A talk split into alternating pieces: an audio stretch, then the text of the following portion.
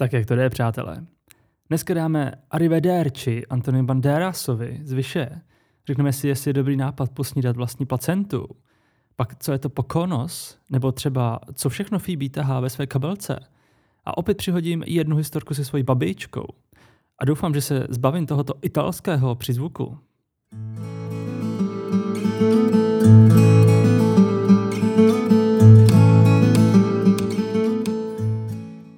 Dost bylo humoru takhle na začátek, pojďme být zase aspoň trošku normální. Oficiální popisek k tomuto dílu podle časopisu TV Guide je tentokrát opravdu výživný a zní Phoebe má pro Rachel špatné zprávy o Paulovi. To ještě není ono. To, co je zajímavé a výživné, tak je, že Ross se dozvídá výsledky amniocentézy své bývalé ženy. Toto tam v těch svých televizních programech opravdu měli. Oni nemohli jednoduše napsat, že se Ross dozví výsledky z těhotenského vyšetření. Ne, napsali tam výsledky amniocentézy. A jelikož jsem chlap a nemám děti, tak jsem si to musel vygooglit, co to do háje je za vyšetření. Pokud jste to také nevěděli, tak jde o prenatálně diagnostický výkon, který se provádí ambulantně. Podstatou výkonu je odběr asi 20 ml amnionové dutiny plodu velmi tenkou jehlou pod kontrolou ultrazvuku a tento vzorek se dále zkoumá, aby se zjistilo, jestli je vše OK a dá se z něj zjistit také pohlaví dítěte. Nejčastěji se toto vyšetření provádí v 16. týdnu těhotenství. Jestli nám to časově sedí i vzhledem k seriálu, tak k tomu se teprve dostanu. U nás dostala epizoda název Holka nebo kluk, kdežto v originále nese název Ta s tuctem lazaní. A tady bych naprosto souhlasil s tím českým názvem, protože to je to zásadní, co se v tomto díle řeší. I když je tam toho na řešení víc, tak tohle bych označil za takovou hlavní zprávu dílu. Rozhodně bych nevyzdvihoval lazaně, které tam hrají až tak páté, šesté housle. Nicméně jeden z důvodů, proč tvůrci zvolili tento název, může souviset s tím, kdy se díl vysílal. Jak jsem říkal, epizoda v originálním názvu nese slovo tucet, což je číslo 12. A epizoda měla premiéru 12. ledna 1995. A ještě ke všemu, aby to nebylo málo, tak se jedná o 12. epizodu první série. A že se to tvůrci snažili opravdu protlačit na toto datum a pořadí epizod, tak proto svědčí i fakt, že v tomto díle uvidíme několik věcí, které dokazují, že se epizoda natočila dřív než ty, co už byly odvysílané. A velmi pravděpodobně se tak po natočení měnilo pořadí epizod, jak se budou vysílat. Sledovanost opět klesla o nějaký milion a půl oproti minulé epizodě na celkových 24 milionů diváků. Ale už se to tak nějak ustálilo a po 20 milionů už se nikdy nedostaneme. Díl začíná opět v kavárně a ačkoliv tato úvodní sekvence trvá obvyklou minutu, tak tady zazní pouze jedna věta. Všichni přátelé si totiž čtou buď noviny nebo poštu, nebo si malují fixou na obrousek, tak jako v případě Phoebe. A do toho Ross začne pobrukovat nějakou hudební znělku a postupně se k němu všichni přidávají, až odbroukají celou úvodní znělku a to k seriálu The Odd Couple, v češtině Podivný pár, což je seriál, který běžel v televizi od roku 1970 do roku 1975. A stejně jako Přátelé se odehrává v New Yorku. A na tento seriál jsou navázány dvě takové zajímavosti spojené s přáteli. V tomto seriálu totiž hrají hlavní roli Jack Lemon a Walter Matthew, kteří tvořili takovou komedy dvojku a často spolu ve filmech hráli právě tihle dva. Kdybyste je viděli, tak stoprocentně víte, o koho jde. Minimálně toho Voltra, tak budete znát z filmu Denis postrach okolí z roku 1993. Tam totiž hrál toho starého souseda, kterého Denis často nás eh, naštvával. Tenhle herec už eh, teda v roce 2000 zemřel, ale ještě ten rok si stihl zahrát ve filmu Zavěste prosím, kde hrál tatínka, který dožívá poslední dny v nemocnici a jednu z dcer tam hraje Lisa Kudrow. Je to teda docela krutý, když tady ten Walter hraje dožívající postavu a pak opravdu sám sedm měsíců po natáčení zemře. Už příběhem natáčení to s ním bylo docela špatné, protože mu podruhé diagnostikovali rakovinu tlustého střeva a tak tak tento film dohrál. Každopádně ten seriál eh, Podivný pár se u nás, eh, mám pocit, nikdy nevysílal, ale pak vznikl ještě film Podivný pár 2, který se měl odehrávat 17 let po seriálu a ten už jsem u nás, myslím, viděl a byl to poslední film, kde se tihle dva herci takto potkali na scéně. Nicméně pak vznikl nový seriál, Podivný pár, a to v roce 2015, který byl víceméně takovým remakem toho starého seriálu. Jen zasazený do dnešní doby, no a hádejte, kdo tam hrál hlavní roli. Ti z vás, co jste slyšeli bonus na Hero Hero, tak už víte, protože to byl sám Matthew Perry. V bonusu, kde rozebírám knížku o životě Matthew Perryho, tak tam je tomu věnovaná jedna celá pasáž, tak tam si o tom případně můžete poslechnout více. Když tuto znělku všichni přátelé úspěšně dobroukají, tak Ross začne s novou znělkou, tentokrát z ještě staršího seriálu s názvem I Dream of Ginny z roku 1965. Tento seriál je znovu zmíněn v osmé sérii a 20. díle, kde se Joey připravuje na moderování nové televizní soutěže a jeho cvičnými soutěžícími e, jsou Ross a Chandler. A jedna z otázek je audio otázka, kdy Joey začne pobrukovat znělku k tomuto seriálu a chce po Rossovi, aby řekl, z jakého seriálu to je. Ten si nejprve nemůže vzpomenout, Chandler na něj ještě doráží, aby si pohnul, ale Ross si nakonec vzpomene a bere si divokou kartu. Nicméně tady v tom díle, když si tuto znělku Ross začne pobrukovat, tak ho prakticky hned Chandler zastaví, že už skončili. No a na to, že v této úvodní minutě tohoto dílu zazní opravdu jen jedna věta, tak mi to zabralo stoprocentně nejvíc času tento úvod rozebrat. Teď už zbývá rozebrat jenom zbylých 20 minut. Tak pojďme na to. Po úvodní znělce jsme u Moniky v bytě. Monika zrovna vytahuje co si z trouby a u toho má na uchu telefon. V zápětí se dozvídáme, že vytahuje jedny z 12 plechů s lazaněmi a na telefonu má tetu sil, pro které tyto lazaně vaří. Ale ta očividně není spokojená s tím, že v nich je maso a že je chtěla vegetariánské. A o tetě sil ještě několikrát seriál uslyšíme. Bacha blíží se pár spoilerů. V druhé sezóně, kdy si Chandler nechává narůst knírek, aby vypadal jako Richard, tak to Monika a Ross zhodnotí, že vypadá jako jejich teta Sylvie. Ve třetí sezóně teta Sil zemře a Monika z toho má radost, protože to podle ní byla krutá mrcha a zdědí po ní domeček pro panenky. Konec spoilerů, ale dneska jich ještě pár bude. Během tohoto telefonátu dává Ross celkem hodně knížek o těhotenství do tašky a píšní se tím, že po přečtení těchto knížek toho ví tolik, že kdybyste ho teď zavřeli do kterékoliv tělohy, bez kompasu, tak by našel hravě cestu ven. Do toho se připojí Phoebe, která se v jedné knížce dočetla, že v některých zemích lidi jí placentu. Tohle jsem vždycky považoval za nějaký zvyk třeba z Afriky a že se tohle určitě neděje v civilizovaných zemích. Ale to bylo jenom do doby, kdy jedna má vzdálená známa posla na Facebook i jak si po porodu naprosto vychutnala svoji placentu jaký to byl totální příval energie. No, byl jsem na tom podobně jako Chandler, který přestal jíst jogurt, když toto Phoebe z knížky přečetla. Teď jsem na to mrknul ještě víc, jaký to teda má efekt. A ve finále jsem se dočetl, že je to spíš výrazně blbej nápad toto praktikovat. A že popisované účinky některými rodičkami nejsou prokázány a jde spíš o placebo, které ale ve finále může rodičce uškodit, jelikož placenta slouží jako takový filtr, ve kterém se můžou zhromažďovat toxické látky. To je teda ta verze, že byste to zblajzli hned za čerstva. Omlouvám se, jestli se vám z toho dělá blbě, ale hele, vy jste chtěli víc detailů. Tak tady je máte. Ještě existuje teda varianta, kdy se to nějak vaří a pak následně suší, ale to zase odborníci říkají, že to už naprosto ztrácí význam, protože těch pár hodnotných látek, které by ta placenta mohla obsahovat a mohly by tedy nějak té ženě pomoct, tak jsou v podstatě bílkoviny, které se teplotou nad 40 stupňů naprosto ničí. Suma sumárum, tenhle trend lékaři fakt nedoporučují.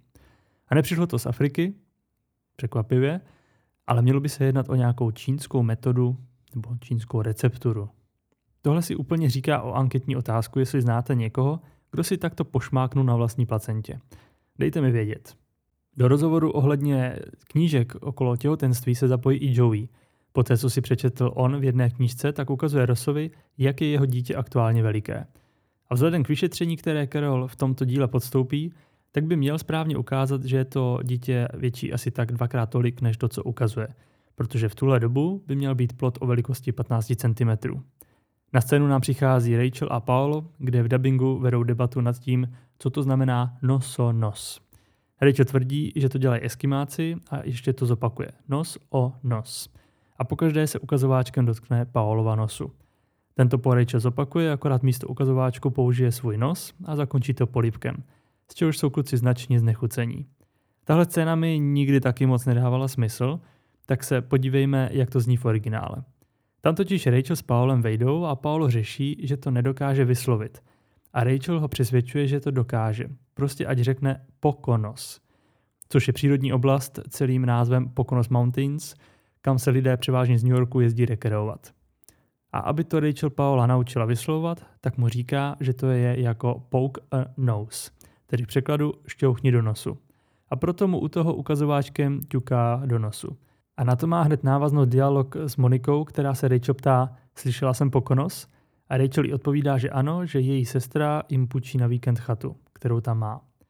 Už se teda nedozvídáme, která sestra, ale z toho všeho je Ross očividně hodně špatný a začne si klukům stěžovat, jak je mu z toho nablítí. A že co má jako dělat? Má ho snad nahlásit na imigrační? V tom se nad touto myšlenkou reálně zamyslí a řekne, jo, to udělám.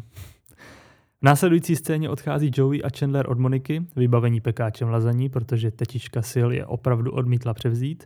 Joey se na chodbě rozplývá nad tím, jak miluje děti a u toho můžeme vidět, že na dveřích bytu jsou opět čísla 4 a 5. To je první indicie, že tento díl se natáčel dřív než některé už odvysílané. Poté, co kluci vstoupí do svého bytu a očividně si otevřeli klíčema, protože se v jednom záběru Joey zhybuje k tomu, aby vložil klíč do dveří, ale zase v záběru druhém už z bytu teda není vidět, že by klíč Joey vytahoval ze zámku. Nicméně následně svoje klíče hodí na jídelní stůl, který se po dopadu rozpadne a kluci budou řešit v tomto díle nový stůl. Ross se mezi tím vydal za Carol, aby jí vrátil půjčené knížky, nebo teprve možná donesl knížky o mateřství. Každopádně sebou nese ještě pekáč lazaní od Moniky. Carol děkuje a ptá se, jestli v nich je maso, protože Susan maso nejí. Jak jinak, že? A Ross odpovídá, že ovšem, že tam je maso. Což nikam nevede, nebo by se aspoň nabízelo, že Carol se k tomu ještě vyjádří, že to je škoda nebo tak. Nicméně to je dubbing. V originále ta otázka od Carol zní, jestli jsou ty lazaně vegetariánské, protože Susan maso nejí. A Rossi odpoví, jsem si jistý, že jsou a v tom se zarazí. Nejspíš by v té větě pokračoval, takže tady to pro nás vyzní jako, že ji zalhal. Jenže ve vystřížené scéně, která na toto přímo navazuje, tak je, že se rozzadívá na Carol postavu a začne o tom, že už je Carol 19. týdnu a prsa se začínají zvětšovat. Teda podle toho, co si přečetl v knížkách.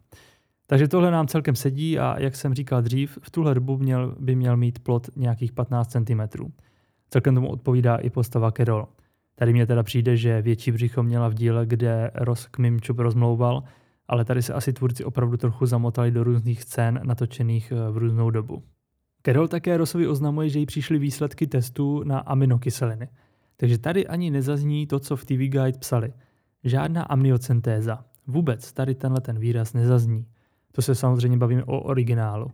V dubbingu si s tím vůbec nelámali hlavu a podle mě naprosto správně, protože tam jen Carol řekne, že přišly výsledky testů a když pak pokračuje, že je všechno v pořádku, tak se každý rozumný člověk jednoduše dovtípí, že šlo o zdravotní testy ohledně miminka a nemusí si lámat hlavu s nějakou amniocentézou nebo aminokyselinami. Nicméně po této zprávě, že je všechno v pořádku, tak si rozvšimne fotky na stolku a ptá se, že netušil, že se potkali s Hughiem Lewisem, což je americký zpěvák. Já jsem si pouštěl jeho největší hity a vůbec jsem neznal a přitom ty skladby mají na Spotify i desítky milionů poslechů a očekávám, že se někdo z vás ozve ve stylu ty vogo, co blbneš, to největší rockstars, jak ho nemůžeš znát. No, neznám, tak sorry. Ale neznali bychom ho ani asi v Česku, ani, a to ani v devadesátkách, protože v dubbingu toto jméno ani nezazní. Tam se jen rozeptá, že netušil, že je Carol zase na mužský. A Carol odvětí jak v dubbingu, tak v originále, že to je jejich kamarádka. Pak následuje vtipná scénka, která opět eh, vůbec nevyzní v českém dubbingu. Tentokrát to ale není vinou překladu, jako spíš tím, že se to prostě do češtiny nedalo přeložit tak, aby to vyznělo stejně vtipně jako v originále. Tam se totiž Carol hned po tomto malém faux pas fotkou zeptá Rose, jestli chce vědět o sexu. A Ross to pochopí tak, že by Carol začala popisovat sex mezi ní, Susan a jejich kamarádkou z fotografie. Ale Carol to myslela tak, jestli chce Ross vědět pohlaví miminka – Slovo sex totiž v angličtině znamená to, co všechny hned první samozřejmě napadne, ale také se používá pro označení pohlaví. A tady mám výbornou historku s mojí babičkou, což by znělo možná zápětí po tom, co jsem teďka říkal zvláštně, ale opravdu to je vtipná historka, tentokrát s tou druhou babičkou, než s tou, co mi přepovídala, že budu ginekolog, ale to řeknu až na konci. Když to teda Carol upřesní, že myslela pohlaví miminka, tak je roznadčený, ale nechce ho znát. Chce se nechat překvapit.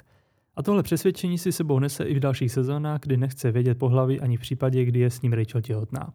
Spoiler. Do bytu přichází Susan a z toho, co nese, můžeme pochopit, že je fotografka, což nám pak sama ve čtvrté sérii a 18. díle potvrdí, když říká, že má ještě focení. Susan se hned s Carol začnou radovat z toho, že je všechno v pořádku. Když chce ale Carol říct, co to bude, tak je rychle rozzastaví, že on to vědět nechce. Tak na to jde Susan obklikou a ptá se, jestli to bude to, co si mysleli, že to bude – a Caroli potvrdí, že ano. Znovu se začnou radovat a Ross na chvíli poleví. Zaklepe Susan na rameno a zeptá se, co si mysleli, že to bude. Ale hned svoji otázku zase stáhne, že to nechce vědět a odchází. U toho odchodu se vždycky zasměju, protože on políbí na tvář Carol, pak políbí uh, jí na břicho jako Mimču a pak se podívá na Susan a jedný dá pěstí do ramene se slovy nazdar. Poté ještě jednou zazvoní ze spodu bytovky, což by musel být ultra rychlej, protože to je opravdu tak, že Carol za ním zavře dveře, sotva si sedne a hned roz zazvoní. A ona jde přes sluchátko zjistit, kdo to je. Tam pak jen rozkňouravě řekne, že vlastně nic, že to nechce vědět. U této scény je pak na zdi opět vidět kalendář, tak jako v devátém díle, ale je na něm stále měsíc prosinec 1994. I když by tam správně, chronologicky, měl být už leden 1995. A to je další indicie k tomu, že tento díl měl být původně odvysílán mnohem dřív. Zpátky u kluku v bytě si Chandler a Joey pochutnávají na lazaních od Moniky. Bohužel jen na svém klíně, protože stůl je kaput a okolo stolu se vede i debata. Joey navrhuje, že by nový stůl měl koupit Chandler, protože to byl jeho stůl. Chandler zase navrhuje, že by ho měl koupit Joey. Ten nechápe proč, tak mu Chandler vysvětluje, že stůl byl naprosto v pořádku, než došlo na tu avantíru s Angelou Delvecchiou. V originále říká, než došlo na tvé malé snídaňové dobrodružství s Angelou Delvecchio.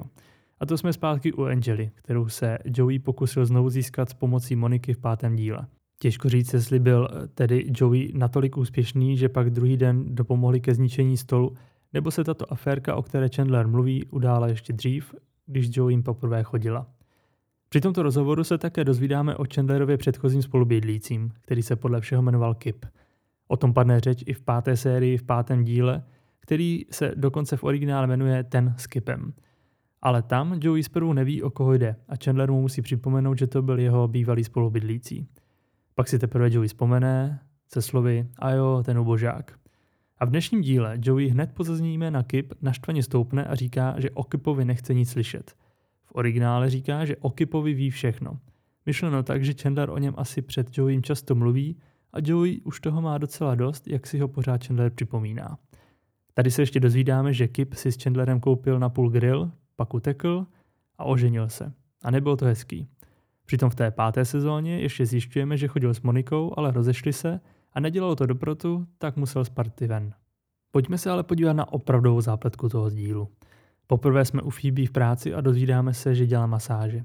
Také vidíme její kolegyni Jasmine, kterou jsme mohli vidět hned první díl v pozici servírky v kavárně, kde přináší Rachel kávu a ještě ji budeme mít možnost vidět celkem ve třech dílech, ale až v dalších sériích. Za Phoebe do práce ale přišel Paolo, protože má problém se zádama. Tomu teda Phoebe moc nerozuměla, i když by podle pozdějších dílů měla umět italsky. A tady, když toho přece jenom Paolo řekne zdaleka nejvíc za celou dobu, asi dvě věty, nepočítám tu italštinu, ale jeho angličtinu, respektive v našem případě češtinu, tak u toho jsem si v dubbingu říkal, že ten hlas dabéra mi někoho připomíná. Tak Roman zapátral a našel, že Paula daboval Aleš Procházka, tedy ten, který v páté sezóně zaskočil v dubbingu Chandlera na 11 dílů za našeho milovaného Rostislava Čtvrtlíka. A víte, koho také Aleš Procházka daboval? Antonia Banderase a kruh se uzavírá. Není to sice dvorní dabér Antonia Banderase, tím je Jan Šťastný, ale i tak mě to přišlo vtipný. Každopádně Paolo není moc velký stydlín, protože jde rovno do naha a Phoebe ať v rozpacích, tak ho jde masírovat. V kavárně je zbytek přátel a Rachel nechápe Rosovo přesvědčení, že nechce vědět, jestli bude mít syna nebo dceru. Obzvlášť, když už to ví doktor, Carol a Susan. A do toho se přihlásí Monika, že ona už to ví taky. Ta se to totiž dozvěděla od Carol, když jí volala, aby poděkovala za lazaně. Takže si možná ani nevšimli, že byli s masem. Pak to pošeptá i Joeymu a z toho je Ross úplně u vytržení, že už to prakticky všichni vědí až na něj. A Monika to chce trochu vylepšit, tak říká, jsem tak nadšená, nemůžu se dočkat, až budu teta. A Joey velmi briskně a vtipně, aby to zarovnal a Ross nepoznal, o jaké pohlaví půjde, řekne, a nebo strejda. A tady si můžete ještě všimnout, že sice zatím nebylo řečeno, jestli půjde o kluka nebo holku, ale všude můžete vidět modrou. Rachel má modrou bluzku, rozdrží modrý hrnek, Monika je taky oblečená do modra a když přijde Phoebe, tak má modrou kabelku. Tvůrci tak podprahově napovídali, o jaké pohlaví půjde. Poté, co přišla Phoebe značně rozladěná, tak bylo potřeba odklidit Rachel a to tvůrci udělali celkem elegantně. Je tam první a poslední záběr na čtvrtou stěnu kavárny, tedy na stěnu před gaučem, kde sedí tři ženy a jedna volá na Rachel, jestli by konečně mohli dostat to kapučíno. Rachel se zprvu nechytá, protože na pohodičku sedí na kraji sedačky a tak trochu zapomněla, že je vlastně v práci. Ale nakonec se chytne a odběhne připravovat kapučína. Nyní tedy může Phoebe vypovědět ostatním, co se jí stalo a detailně popsat, jak po ní Paolo vyjel. V sestříhané verzi ten její popis událostí končí hláškou Skauti pod tím prostěradlem mohli kempovat. Ale v nesestříhané verzi se ještě rozzeptá, jak se s tím vypořádala. A Phoebe odpovídá, no vypořádala jsem se s tím jako profesionál. A následně je vidět flashbacková scéna, jak zatáhne za prostěradlo pod Paulem a tím ho zhodí z masážní lavice. Tady by bylo ještě fajn říct, že celkově se proti této scéně prý ohradil sám herec Cosimo Fusco. Vadilo mu, jak ho to bude vyobrazovat a že to bude vypadat, že všichni italští muži jsou takový. Leč marná snaha. Tvůrci to chtěli takto a nějací Italové jim byli úplně fuk. Jak takto Phoebe vypráví, tak do toho přiběhne Rachel a ptá se, o čem se baví. Z Phoebe hned vypadne Uma Thurman a Ross se k ní přidá a potvrzuje, že se baví o této herečce. Zajímavostí je, že to je herečka, kterou si Ross později dá na svůj zatavený seznam celebrit, se kterými by mu případně Rachel dovolila spát. Hned jak Rachel odejde, tak se přátelé na Phoebe vrhnou s tím, co plánuje dělat dál. A Ross rovnou pozbuzuje, že jí to rozhodně musí říct, že to je její morální povinnost. Což je vtipné a ukazuje to na Rossovo určité pokrytectví vzhledem k tomu, kolik snahy později on sám vyvine, aby utlutlal to, jak Rachel podvedl. Nebo nepodvedl? Na tuhle otázku máme ještě čas. Mezitím se kluci vydali do obchodu pro nový stůl, ale nemůžou se rozhodnout který. Joey nechce se vzorem ptáků, za to vzor hmyzu by mu nevadil. Ale ten zase nechce Chandler a opět zmíní Kipa, kterýmu by se ptáci líbili. Což vyzní hrozně a Joey to taky ocení přísným pohledem. Přesouváme se do bytu Moniky, kde se Rachel balí na víkend s Paulem v Pokonos a přichází Phoebe, aby jí oznámila tu neradostnou novinu. V dubbingu opět trochu zabitý vtip, protože se Phoebe ptá, už se balíš? A Rachel reaguje, že to není všechno její, ale že tam má kufr i Paolo.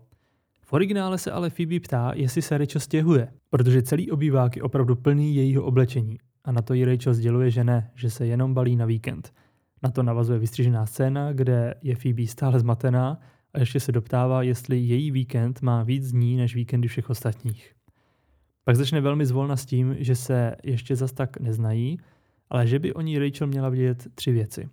Přátelé pro ní znamenají všechno, pak, že nikdy nelže a pak taky, že peče ty nejlepší ovesní sušenky s rozinkama. A hned jí tyto sušenky nabídne. Rachel si kousne a začne se rozplývat, jak jsou výborné. Na to hned Phoebe naváže, že to potvrzuje, že nikdy nelže. Nicméně tady by se o tom dalo polemizovat. Sušenky jsou dost možná opečené opět podle nějakého receptu ze zadní strany, nějakého polotovaru a la Krtkův dort, tak jako její legendární sušenky z Nestlé Tool House, o kterých eh, bude jeden díl. A co se týká lhaní, tak v dalších dílech a sériích Phoebe lže, jak když tiskne.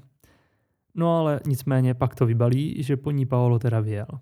A zatímco je Rachel v šoku a zpracovává tuto novou informaci, tak ve vedlejším bytě probíhá nadšení – Kluci si konečně koupili stůl, na kterým se zhodli.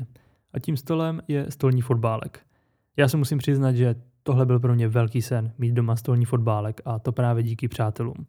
A jsem si tento sen splnil, horší bylo, že jsem neměl toho spolubydlícího, se kterým bych mohl hrát, případně sousedy přes chodbu, se kterými bych mohl hrát. Takže jsem měl stolní fotbálek, super, párkrát přišli kamarádi, zahráli jsme si, super, ale to bylo všechno tak jsem aspoň na něm trénoval tričky, abych případně mohl oslnit někdy v hospodě před holkama, jak mi to jde, ale to jsem pak zjistil, že nikdo vlastně moc nemá rád, když se takhle někdo předvádí a frajeří, nehledě na to, že tyhle tričky uměl každý druhý. A to ten stůl nemuseli mít ani doma. No nic. V tomto díle se do hry stolního fotbálku hned pustí Joey s Chandlerem proti Rossovi a Monice.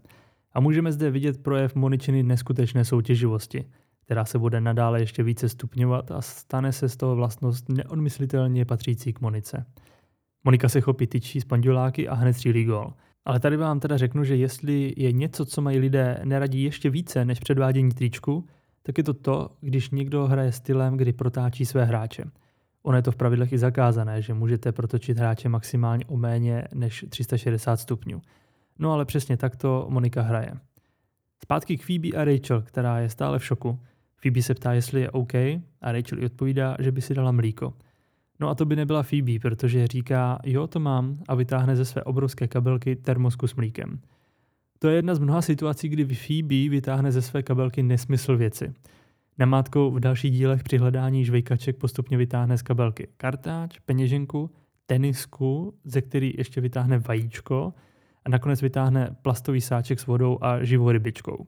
Další příležitost, kdy Phoebe dokázala, že u sebe nosí opravdu nevšední věci, tak bylo v desáté sérii, kdy se s Rachel chystali sledovat Chandlera a Rachel z legrace řekla, jasně, ještě si vezmeme brýle pro noční vidění a paralyzér. A Phoebe řekne, mám je. Takže tady to s tou termoskou a mlíkem je jenom malý odvar. Ještě teda jedna malá zajímavost. V předchozí epizodě, zrovna v té, kde se objeví Paolo poprvé a je v celém městě Blackout, tak Phoebe skládá u Moniky v bytě novou písničku. A začínající text v originále zní New York je bez proudu a mléko začíná být kyselé. Ale pro mě to není děsivé, protože se držím dál od mléčných výrobků. La la la la la la la. Ale přitom tady si mlíko nosí v kabelce sebou, takže asi nečerpala z vlastní zkušenosti pro tvorbu nového songu.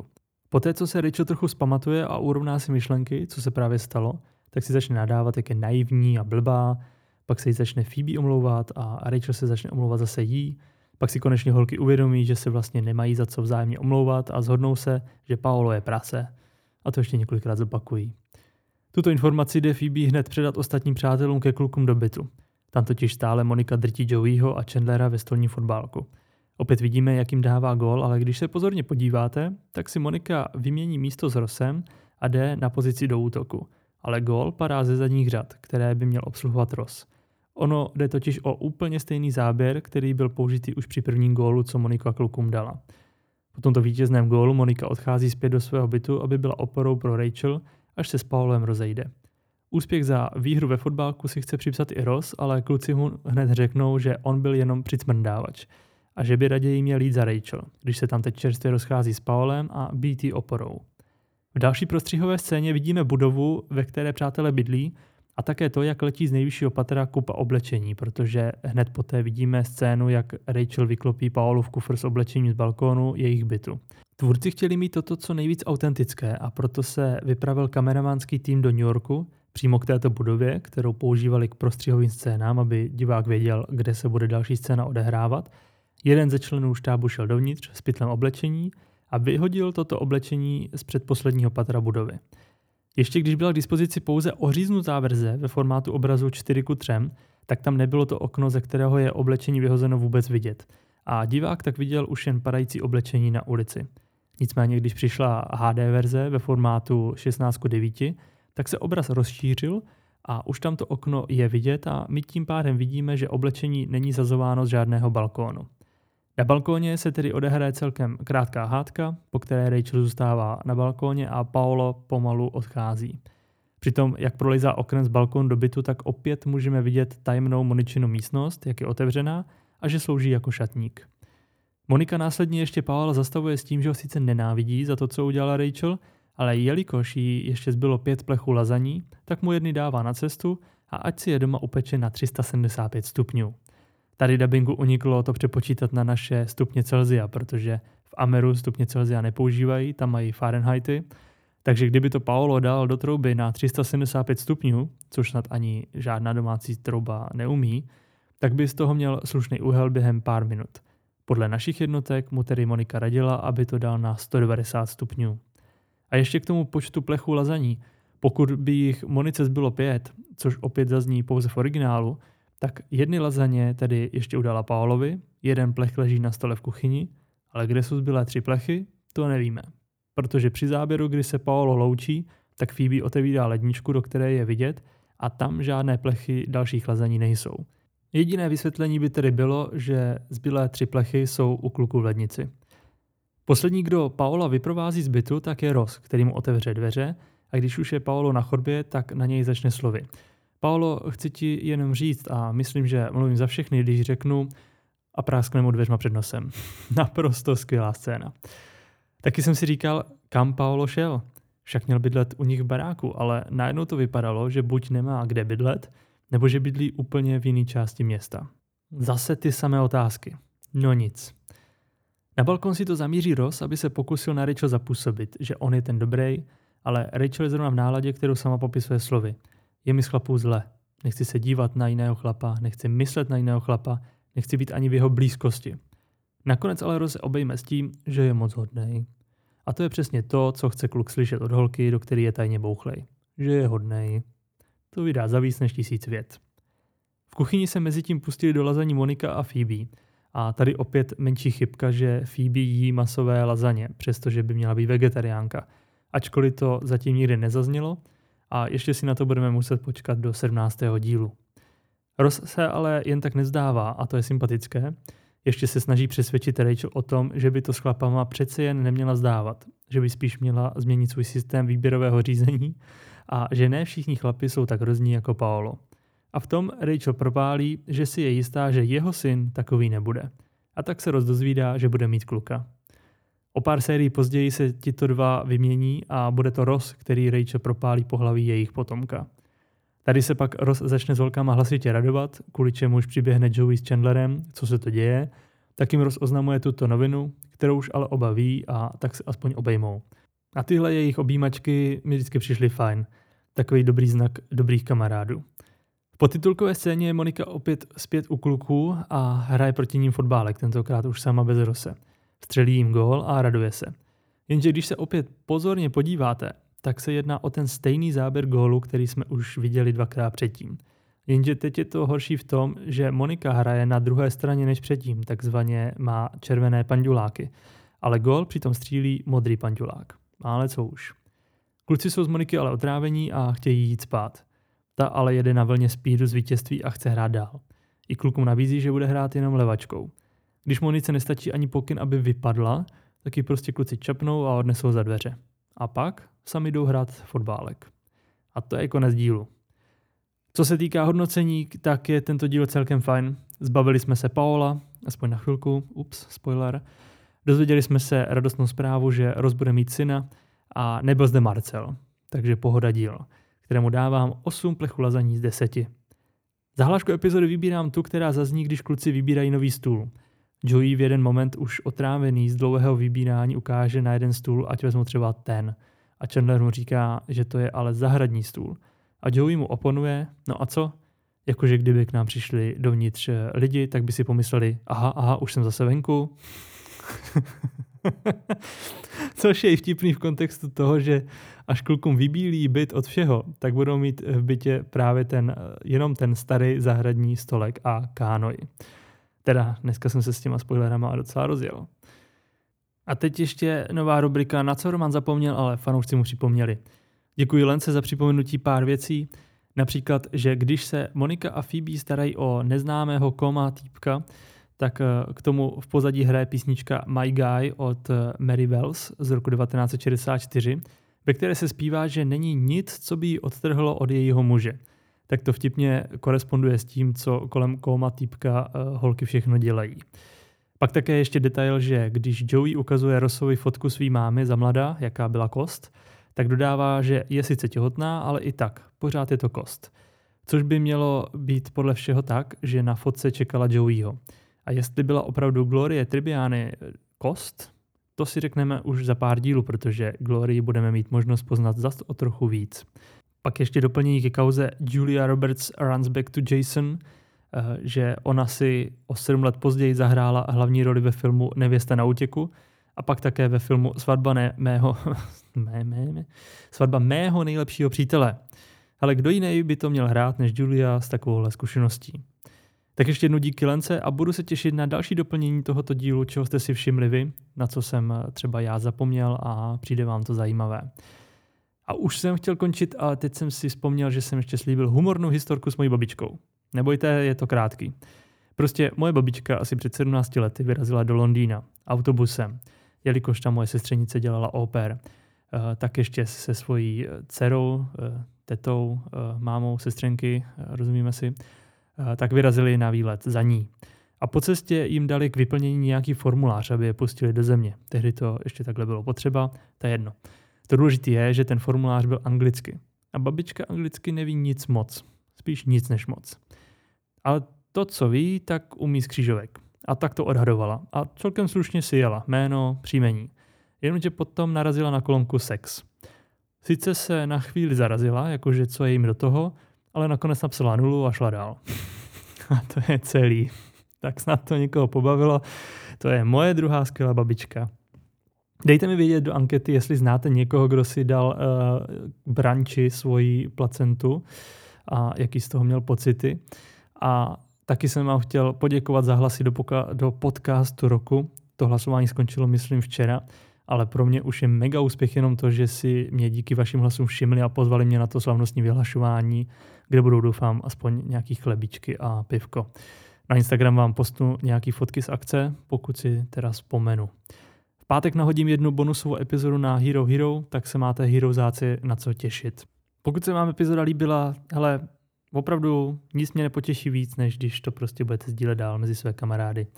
A za to vám i potom osobně poděkuju, když mě označíte takhle nějak do příspěvku. A teď už opravdu končím. Dneska to bylo o dost delší, než jsem předpokládal, bylo to trošku náročnější, takže s vámi ostatníma všema za týden zase ahoj.